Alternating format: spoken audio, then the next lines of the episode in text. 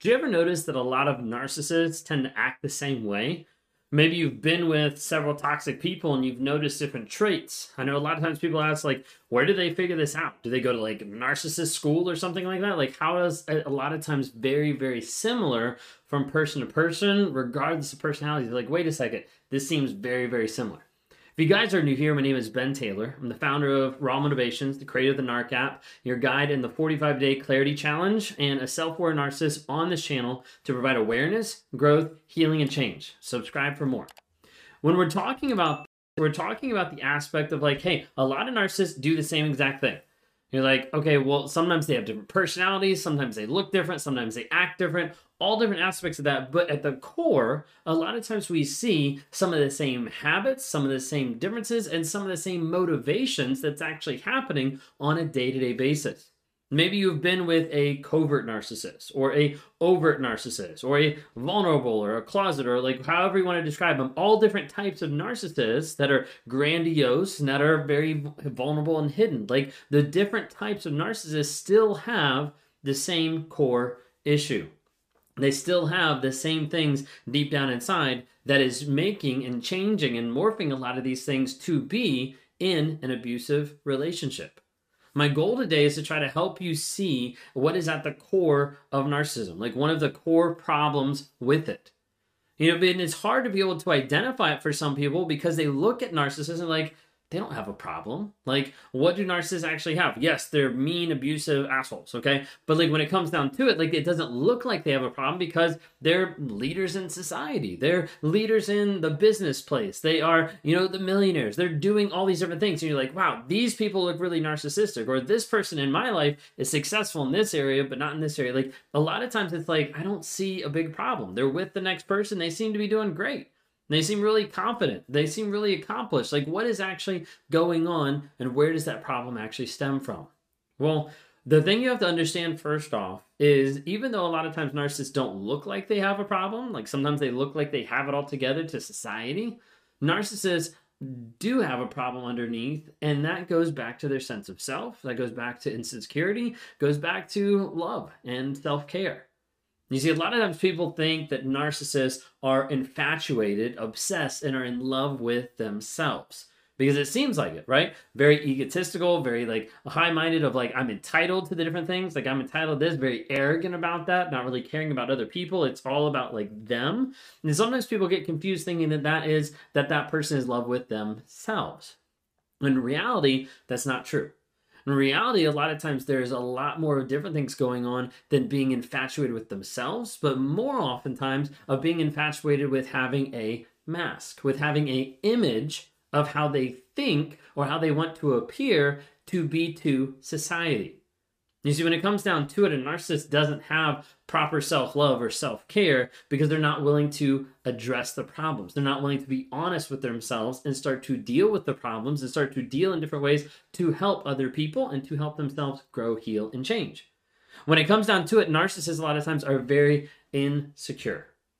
Insecure of having a solid sense of self whether that's being enough, whether that's having a sense of worth, like whatever that might be, that insecurity piece is a huge aspect that gets triggered really instantly. For me, a huge aspect of the insecurity was like when someone would give me criticism. Someone might be coming alongside being like, hey, you need to work on this a little bit better, or you need to focus on this, or hey, here's something that you missed. Instantly, I'd be like, whoa, like that's an attack on me. I'd retaliate, I'd justify, I'd blame someone else, all those different types of things because they didn't want to hear hear or feel that that like piece there was I'm insecure about what I've just done and this person's now attacking me. You see, a lot of narcissists struggle with having a sense of self. Maybe you've heard me reference it as being like the idea of like the void, of there being like a black hole inside me of like, I can't fill this up. Everything I keep trying to do, everything I keep trying to fulfill, everything I keep trying to go towards doesn't make me feel better it leaves me feeling empty. And as a result, I have to put up a mask to make it feel, to make it seem like to everybody else that everything's okay when it's actually not. So sometimes that confidence piece that you see is completely the opposite. They just don't want you to see that. They don't want that insecurity to show of like, hey, there's something else that like I'm missing that I don't understand, that I can't figure out, that I don't know what it is, that I can't fix. There's a lot of different aspects of that insecurity piece, sometimes going back to sense of self. You see, a lot of times a narcissist will use others to help prop up a false sense of reality. And so, like, for me, like, I would want others to validate the reality that I'm experiencing. Like, hey, this is my reality. This is the mask that says I'm a good person. Now I can go and do all this stuff and hurt people, but when it comes back to it, like, I'm a good person. Can you validate that for me? Like, I want someone else to be like, oh, yeah, like, that person's a good person. Like, that's what I'm putting out there. Because I want to make sure that I don't look bad. And being able to use others to be able to validate that mask helps me feel less insecure, helps me feel more like, oh, yeah, that's who I am. Identify with that more than the substance actually inside. The hard thing is like that insecurity can stem from a lot of different ways. I speak from my perspective a lot of times, but sometimes that insecurity is going to stem from different types of abuse or different types of neglect or different emotions that didn't get processed. Like there's different insecurities that lead to this, and there's different insecurities that narcissists struggle with, different personalities that bring in different insecurities to the table. Well, when we're diving into those insecurities piece, the one thing that is a huge trigger of that is guilt. Now, normally when I say guilt, people are like, oh, narcissists, they don't have guilt. Okay, they do, but it is a very minute and a very quick aspect of like, I'm feeling this, I got to get away from it as fast as possible. You see, guilt sets it off, the insecurities a lot of times. Narcissists have guilt, but the thing that's different is it's very quickly compartmentalized or hidden or kind of like pushed to the side for me, like the aspect of guilt, like brought out like aspects of like pain, of like, I don't want to experience this because of how painful it might be. Sometimes the illustration is like if you have a pot of water on the stove and you're accidentally doing something, you accidentally stick your hand in the pot of boiling hot water, you're gonna jerk your hand back out. Like that's almost the feeling of like that guilt of like, I need to get away from it as fast as possible. I can't handle it. So as a result, I don't process it. I compartmentalize, I push it away. I make sure that I get past it, get through it, get away from it as fast as possible so I don't have to deal with the guilt that I'm feeling about whatever it might be.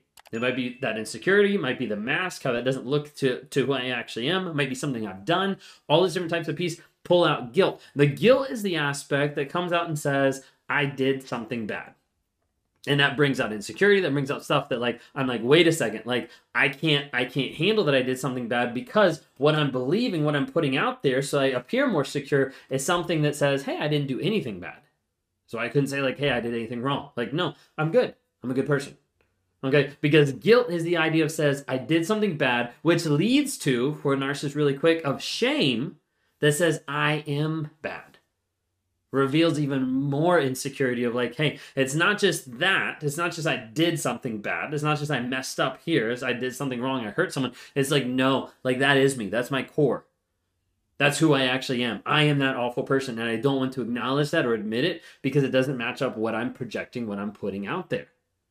And sometimes that shame comes from the past comes from different abuse, different things that happen to that person. Sometimes it comes from different types of trauma emotional, mental, physical trauma. Sometimes it has different things that are linked to of like, hey, this looks like shame in my life because I didn't have a chance to be able to process what it actually was or what it actually developed into.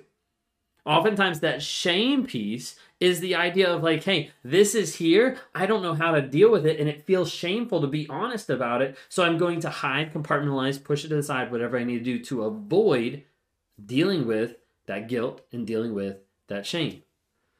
When we're diving down with insecurity, with guilt, and with shame, the other one that I wanted to highlight and talk about too is the idea of rejection.